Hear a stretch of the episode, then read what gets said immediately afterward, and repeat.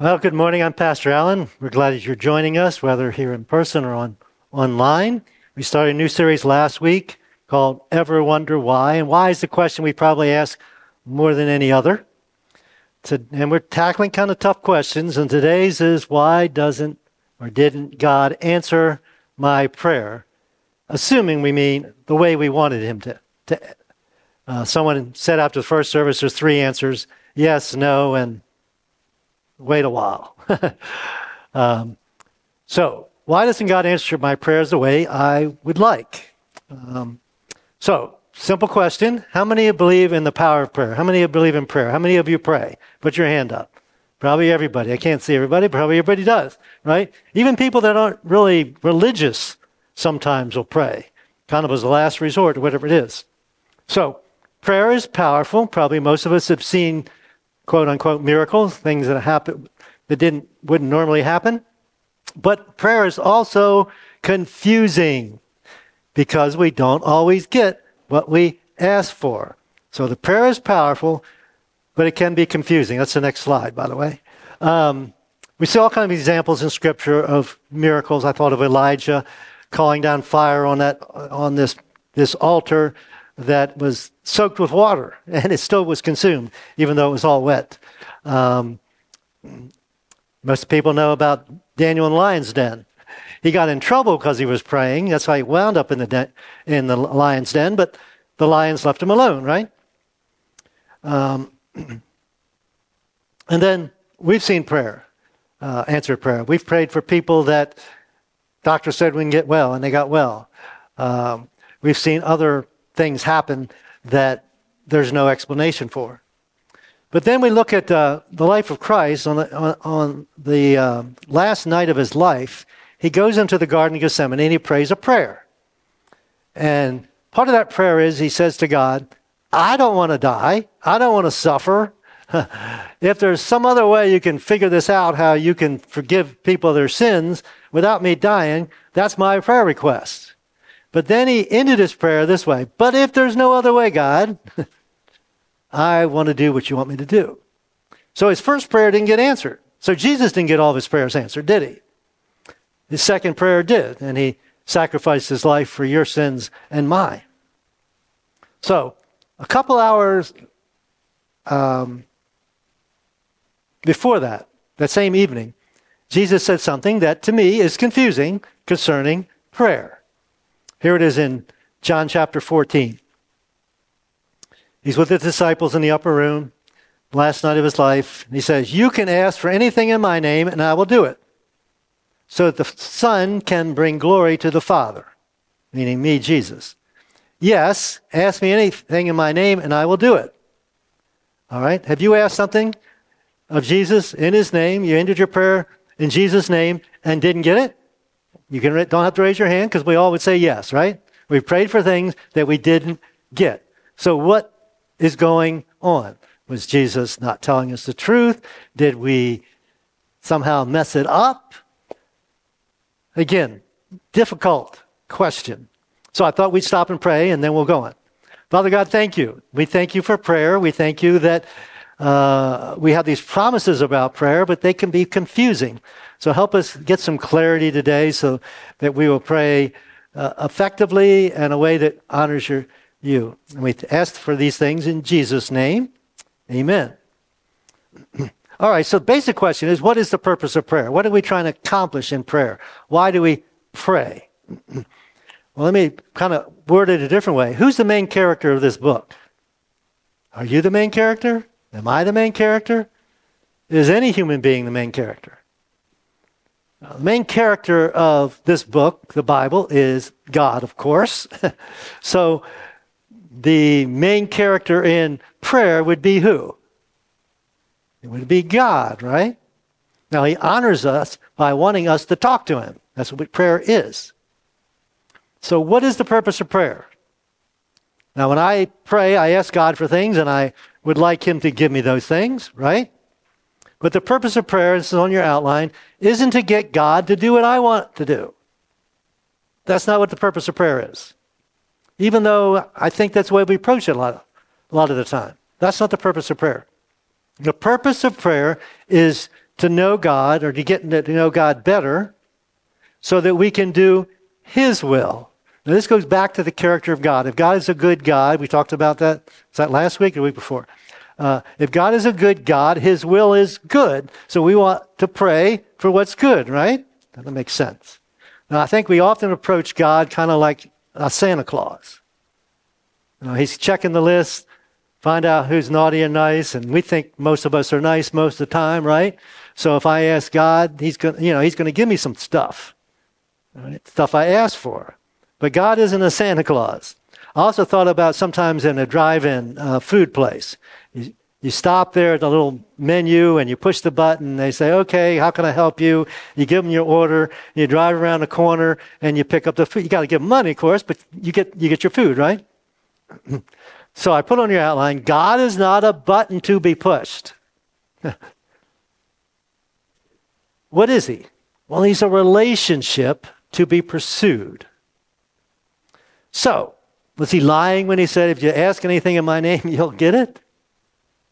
So, what is the issue? Now, anytime you read a part of the Bible and it's confusing or you don't understand it, what's the best way to interpret the Bible? People ask me to explain things to them. Sometimes I can help. But the best way to interpret this book is reading other parts of this book, okay? So we're going to look at other parts of the book and try and figure this out. So we use the Bible on your outline, use the Bible to interpret the Bible. so why are you not getting your prayers answered? All of them, the way you want. All right? Hopefully you're getting some of them answered. But why don't you get all your prayers answered the way you would like? There's at least four indications in, in, the, in the scriptures, in the, in the Bible, that interfere or hinder getting those answers that we desire. So that's what we're going to talk about for a few minutes. So, first one's this maybe, and I don't know, but just maybe, you have a broken relationship. There's somebody that you're at odds with, somebody's at odds with you. Uh, the verse we're going to look at here, Jesus is talking about faith, and he says, if you have enough faith, you can move a mountain into the sea. Now, to me, that sounds like quite a bit of faith. I've never been able to do that, even figuratively, necessarily. So he's talking about faith can do big things, right? And then we pick, this, pick it up here in Mark chapter 11. He says this I tell you, Jesus is speaking, you can pray for anything. That's pretty cool, right? And if you believe that you've received it, it'll be yours. But, there's a caveat, all right? But, going on, but when you are praying, what do you need to f- check out? What do you need to figure out? First, first, forgive anyone who's holding a grudge against you, so that your Father in heaven will forgive your sins. So, evidently, when I'm at odds with other people or other people are at odds with me, it affects when I'm, what I'm asking God for. And parents, you'll understand this, I think, especially if you've got siblings, all right? Or if you're a sibling like I am, sometimes I would fight with my siblings. All right, we would yell at each other and, and get angry and maybe even punch each other sometime. All right, maybe you did, maybe you didn't. All right. So after one of these sessions where we're at each other's other, and then we go to our parents and we say, "Ah, can I have my buddy over?" Now, as a parent, when your kids are treating each other horribly, are you willing to want to give them what they ask for? You probably say, no. You guys can't get along, you can't have your buddy over. Uh, can I go to the movies? No, if you can't get along, uh, you can't have, we would use the word privileges in our household. Right, kids? so, these relationships here with one another affects this vertical relationship with God. And when Jesus is talking about faith. He says faith changes things. Faith allows you to move a mountain into the faith changes us. It changes our heart. It changes our desires. Now, early on in Jesus' ministry, we have this thing called a Sermon on the Mount. It's in Matthew chapters 5, 6, and 7. And right in the middle of it, Jesus is talking about prayer. And here's something he says in chapter 6. Right after this, he gives us the Lord's Prayer, which most of you are familiar with. But before he gets there, he says this So if you're presenting a sacrifice at the altar in the temple, so you're in worship like we are here now, and suddenly you remember that someone has something against you. You leave your sacrifice there at the altar. We would kind of equate that to your offering. All right, so you don't take your offering with you. You leave your offering here, which I think is significant. Why? Because you're coming back. It's only this is only a temporary interruption. Leave your sacrifice there. Go and be reconciled to that person. Fix it on the earthly realm reconcile that person, then come and offer your sacrifice to God. So, evidently, these horizontal relationships interfere with this vertical relationship. One other example, and this is for husbands only. I think it applies to, to wives as well. But Peter's writing, he says this In the same way, you husbands must give honor to your wives Husbands, honor your wives. Treat your wife with understanding. I don't know about you, but I think women are sometimes hard to understand. and so I'm try- trying to understand them. As you live together, she may be weaker than you. This only means physically, it doesn't mean emotionally or spiritually, definitely. In fact, it says she's your equal partner. You guys are equal, men and women, husbands and wives, in God's gift of new life. Then he says, treat her as you should with honor and understanding, right? Why? So your prayer will not be hindered. If I'm not treating my wife with honor and understanding, the implication is it will hinder my prayers. So this relationship horizontally affects this relationship vertically. So sometimes, maybe, the reason your prayers aren't getting answered the way you would like is because you have disrupted relationships here on earth. One reason. Another reason. Maybe you have the wrong motives. We talked about motives before. Motive is important to God. The reason why you're doing something. Maybe none of you have done this, but I've prayed some selfish prayers in my lifetime. I've prayed that girls would go out with me. Not because they want to go out with me, but I want God to manipulate them because I want them to go out with me. So I pray selfish prayers. I pray for, you know, my life to be easier than it is. Why? That's a selfish prayer, right? Uh, we got examples in Scripture. That, there's these guys in the New Testament, Jesus' day, called the Pharisees, and they were uh, professional religious people. Let's just call them that. 24 7, they were religious. They memorized huge portions of the Bible. so, Jesus, in the same chapter, when he's talking about prayer, he says this. He gives this warning. He says, When you and I pray, don't be like, and he's referring to, to the Pharisees, these hypocrites. What were they doing? They love to pray publicly on street corners and in synagogues where everyone can see them. So they'd go out here on the street corner and, and uh, where people were, not on this street corner, uh, in town someplace, and they would be there praying and, and be all religious and spiritual uh, on the outside. But the reason they were doing that wasn't because they were trying to connect with God or get other people to connect with God. They were just wanting people to think, oh, look how spiritual they are. He says, I tell you the truth. That is all the reward they'll ever get. so they get the praise of other people, but they don't get any, any response from God. I kind of thought about it on this level. We ask God to bless us financially, or if we have a business, to bless our business, and then we're not generous when God blesses us with those finances. We don't support church ministry here and other ministries. So why would God do that if our motive isn't to honor Him and to serve other people? So that's another reason you maybe your prayers aren't being answered the way you would like.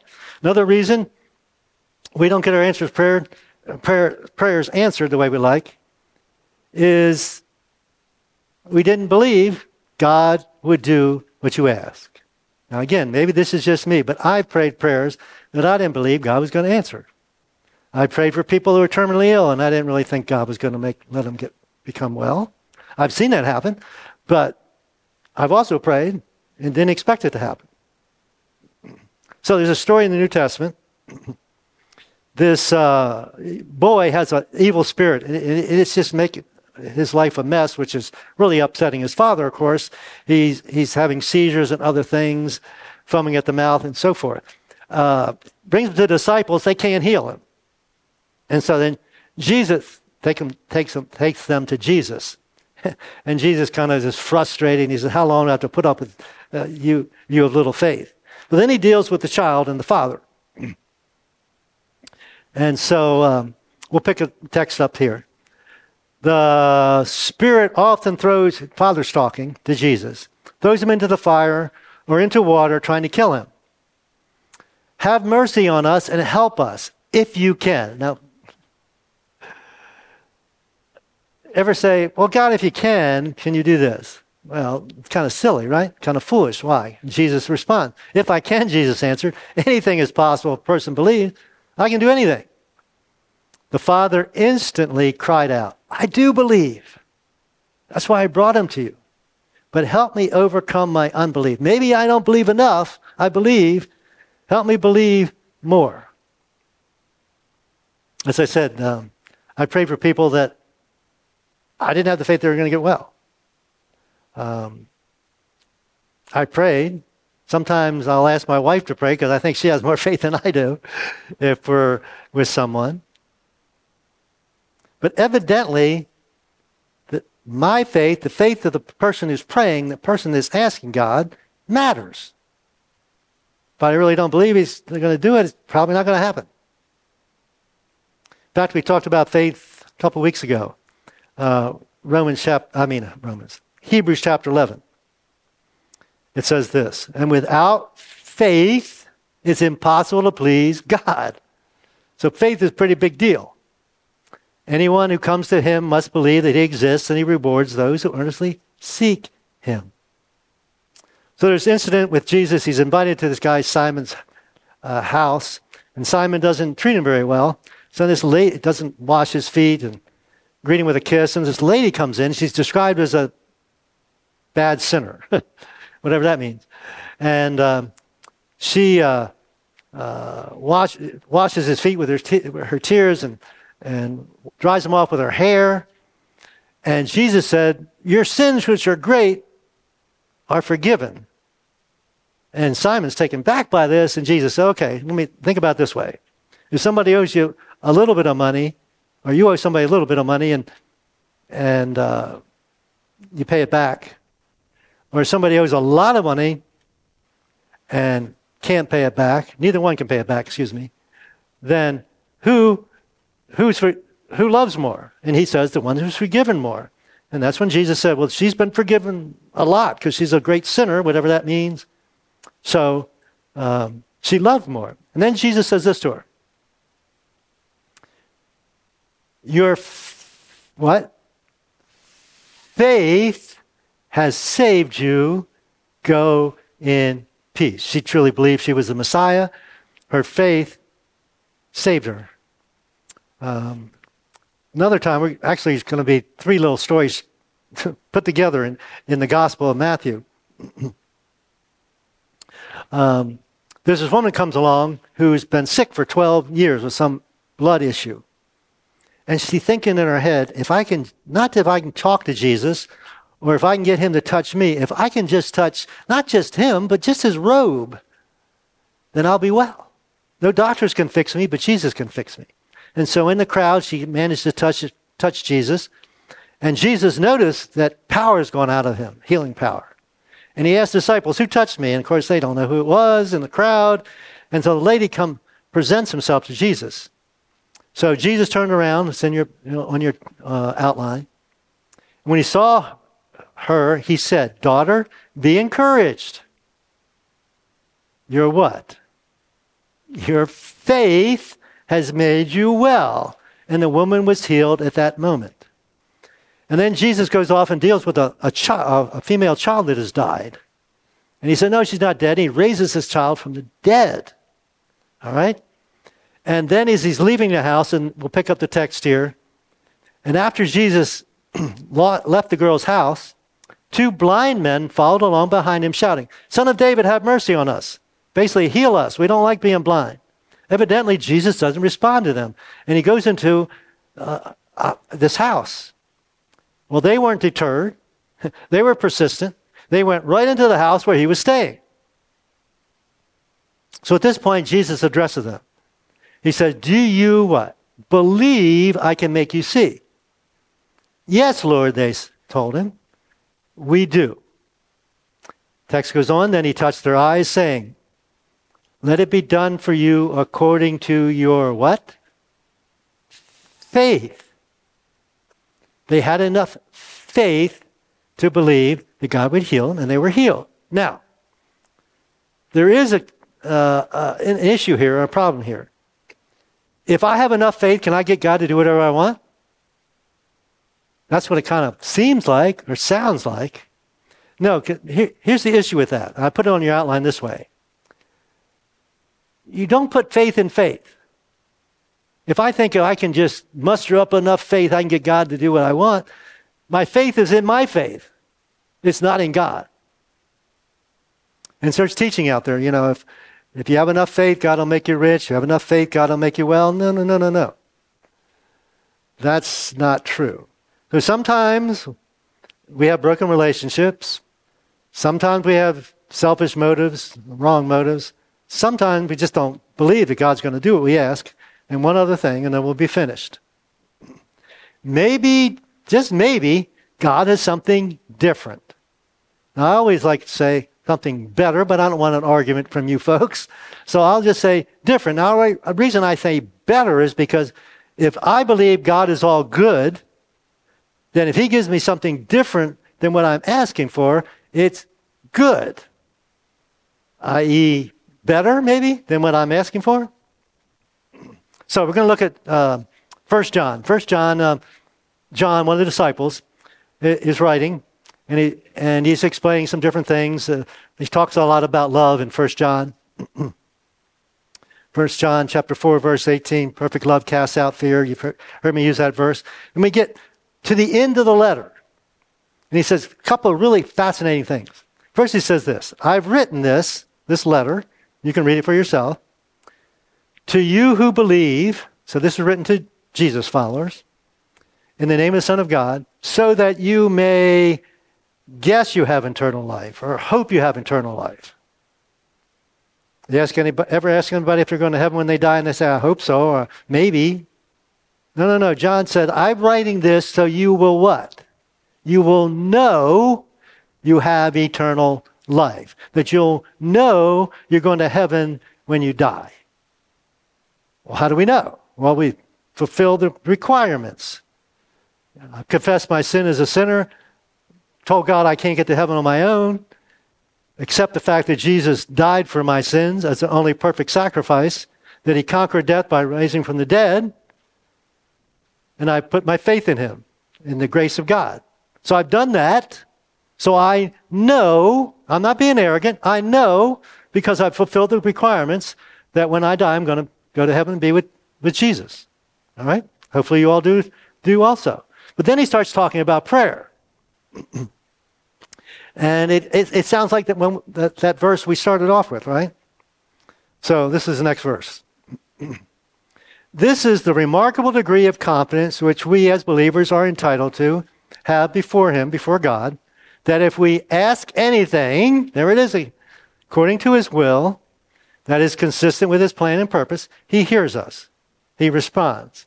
So, the, is, is it just, if you ask anything, I, I will do it? Again, we, we interpret the Bible with the Bible. No, according to His will to his plan, to his perfect. And again, he's a good God, so his plan, his purpose is good. The text goes on. And since we know he hears us when we make our requests, we also know that he'll give us what we ask for. I'll give you one other example from Scripture, and then we'll be finished.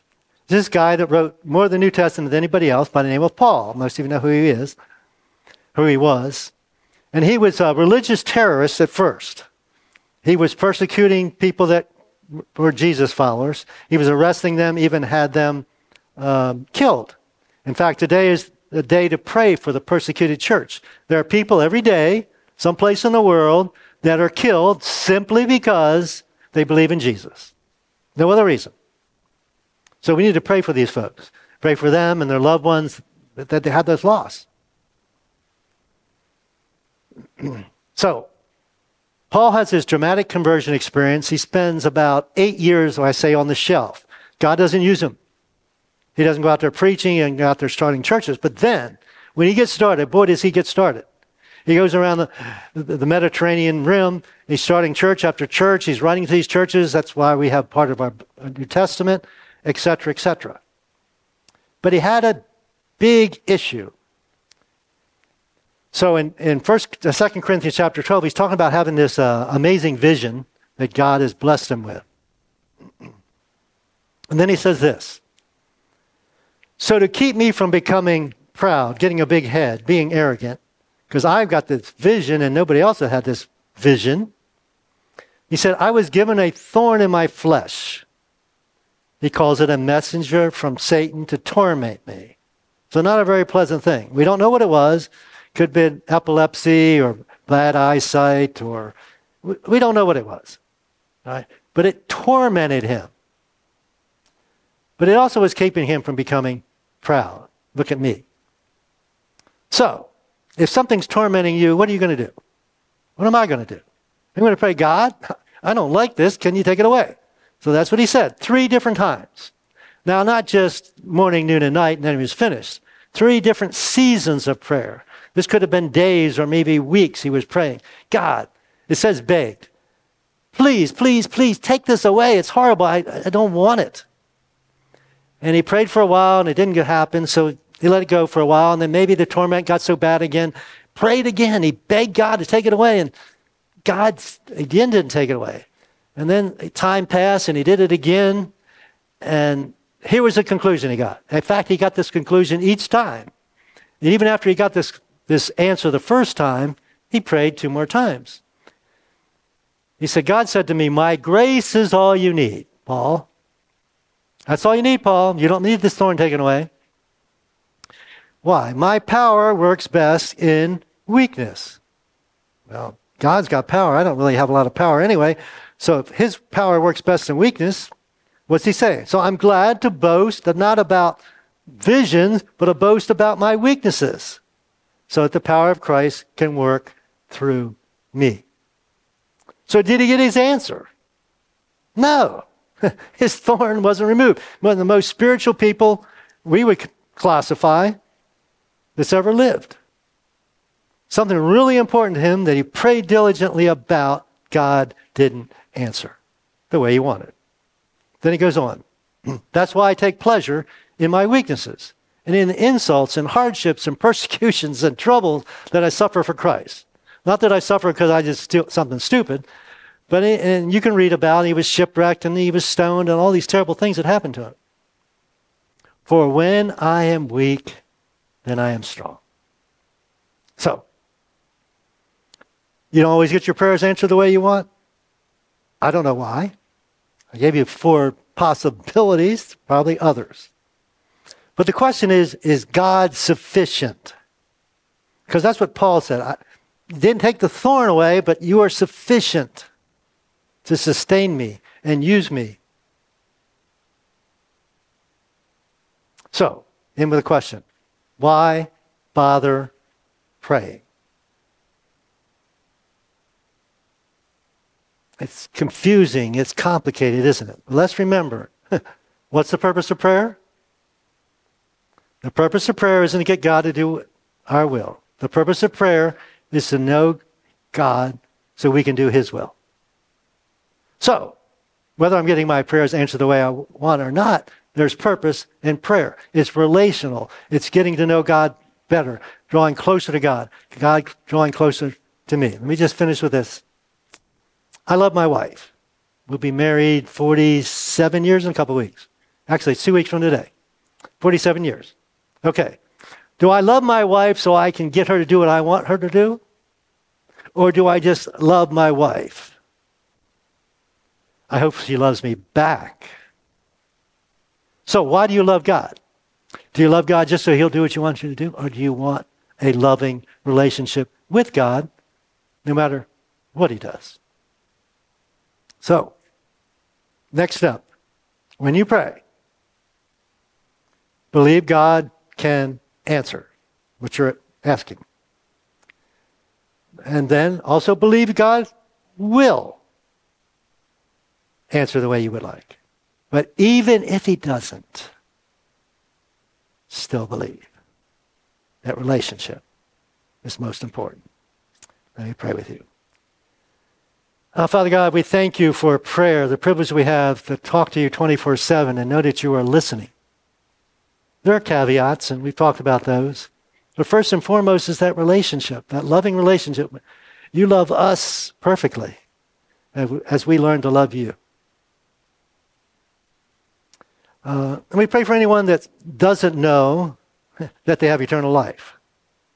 Because Paul, John wrote, he wrote this so we would know. And you can know. It's spelled out clearly. I, I've shared it. You can know you have eternal life. Trust in the, in the resurrected Jesus to forgive your sins. Father, we thank you that Jesus did it all for us. And we get the benefits, free gift of your grace. Thank you, Jesus. In your name we pray. Amen.